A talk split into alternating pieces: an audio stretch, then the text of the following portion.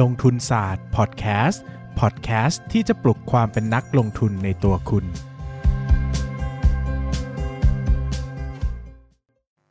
สวัสดีครับ ยินดีต้อนรับเข้าสู่รายการลงทุนศาสตร์พอดแคสต์รายการที่ชวนทุกคนมาพัฒนาความรู้ด้านการเงินและการลงทุนไปด้วยกัน วันนี้นะครับก็เป็นช่วง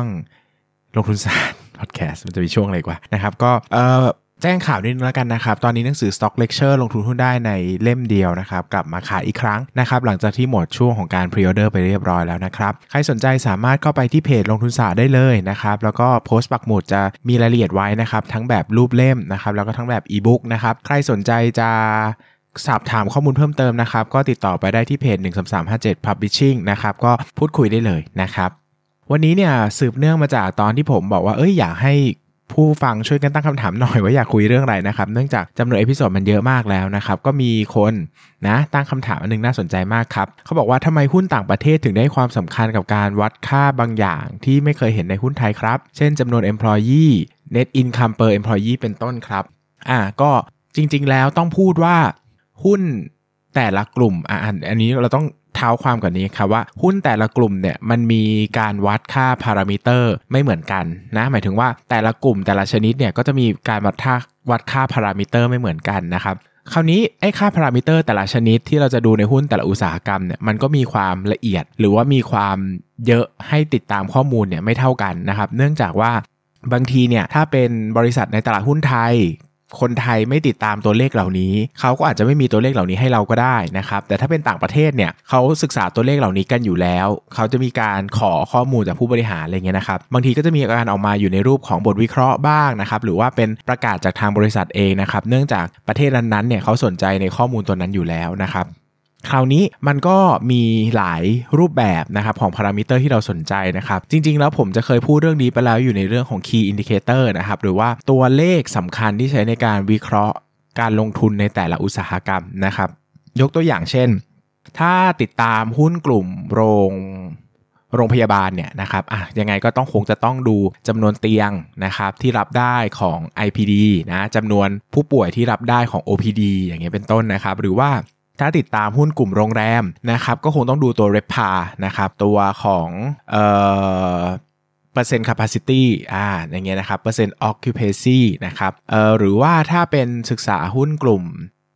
อสังหาริมทรัพย์เพื่อการจำหน่ายก็คงต้องไปดูเลข backlog เลข pre sale นะครับตัวนี้ก็แล้วแต่อุตสาหกรรมเลยนะครับเช่นโรงกลั่นอาจจะต้องไปดูค่าเปอร์เซ็นต์ spread นะค่าการกลั่นอะไรเป็นต้นนะครับอันนี้ต้องเป็น in detail ของแต่ละอุตสาหกรรมที่จะเข้าไปดูนะครับซึ่งเวลาเราไปวิเคราะห์แต่ละอุตสาหกรรมเนี่ยเราก็จะมีมุมมองเป็นพิเศษ เฉพาะอุตสาหกรรมนั้นๆ เพื่อที่จะคิดว่าอะไรบ้างที่มีผลต่ออุตสาหกรรมนี้นะครับซึ่งแน่นอนว่ามันมันไม่ได้มีหลักตายตัวว่าเฮ้ยถ้าคุณจะดูหุ้นกลุ่มนี้คุณต้องดู 1 2 3 4 5 6 7 8 9 10มันก็แล้วแต่มุมมองนะเพราะว่าสุดท้ายแล้วหุ้นมันเป็นอะไรที่เป็น subjective อะครับมันก็แล้วแต่คนจะมองอย่างนั้นคนจะมองอย่างนี้นะครับซึ่งมันก็ขึ้นอยู่กับตัวเราเองเนี่ยว่าเราเนี่ยจะ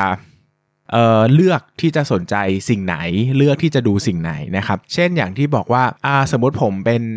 คนดูหุ้นคาปลีกในประเทศไทยแล้วก็อาจจะดูแต่ same social growth นะครับหรือว่าเราอาจจะดูตัว new branches เป็นหลักนะครับอาจจะมีการดูยอดขายใบต่อใบเสร็จบ้างนะครับแต่ถ้าเป็นต่างประเทศก็อาจจะมีการดูยอดขายต่อตารางเมตรอะไรอย่างเงี้ยนะครับหรือว่าจะมีการดูอะไรต่างๆ หลาย ๆ อย่างเนี่ยนะครับดังนั้นเนี่ยสิ่งที่เราต้องทำความเข้าใจคือเราต้องเข้าใจก่อนว่าเราดูตัวเลขเหล่านั้นไปทำไม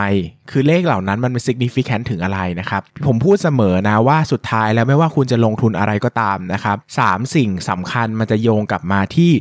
1. นะครับความสามารถในการทำกำไรนะ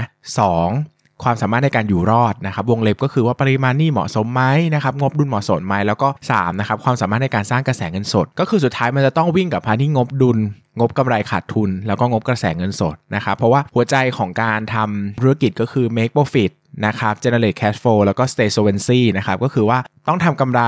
สร้างกระแสเงินสด แล้วก็มีชีวิตอยู่รอดได้นะครับดังนั้นเนี่ยไม่ว่าเราจะดูอะไรก็ตาม เราต้องตั้งคำถามว่าสิ่งนี้เราดูไปทำไม มันโยงกลับมาถึงอะไรนะครับซึ่งส่วนใหญ่พารามิเตอร์ที่เราสนใจเนี่ยมันจะโยงไปถึงตัว make money เป็นหลักหรือว่า make profit นะครับซึ่งดังนั้นเนี่ยความเป็นจริงแล้วเนี่ยเราอาจจะไม่ต้องไปดูรายละเอียดเหล่านั้นโดยละเอียดก็ได้นะครับโดยเฉพาะอย่างยิ่งถ้าเราเป็นคนที่ conservative ประมาณหนึ่งนะครับ conservative ประมาณหนึ่งมองภาพยาวประมาณหนึ่งนะครับบางทีการไปดูตัวเลขพวกเนี้ยโดยละเอียดมากๆเนี่ยมันก็อาจจะไม่ใช่คำตอบทุกอย่างก็ได้นะครับเพราะว่าจริง ๆ แล้วนะ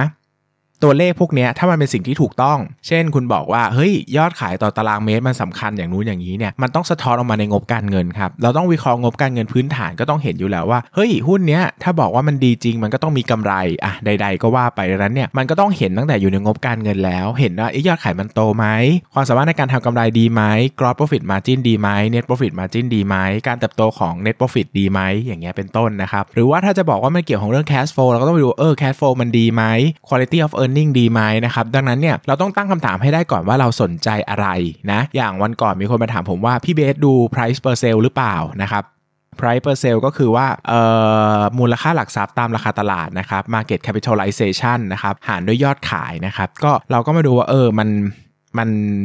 หลายคนจะเอาตัวเนี้ยเป็นการ valuation นะครับ ซึ่งผมก็จะบอกว่าผมไม่ได้ดู ผมไม่ดูเลยนะ ผมไม่ดูเลย เพราะว่าจริงๆ แล้วเนี่ยการที่เราดู price per sale เนี่ย มันก็คือการดู PE โดยอ้อมนั่นแหละ แต่หุ้นนั้นอาจจะยังไม่มีกำไร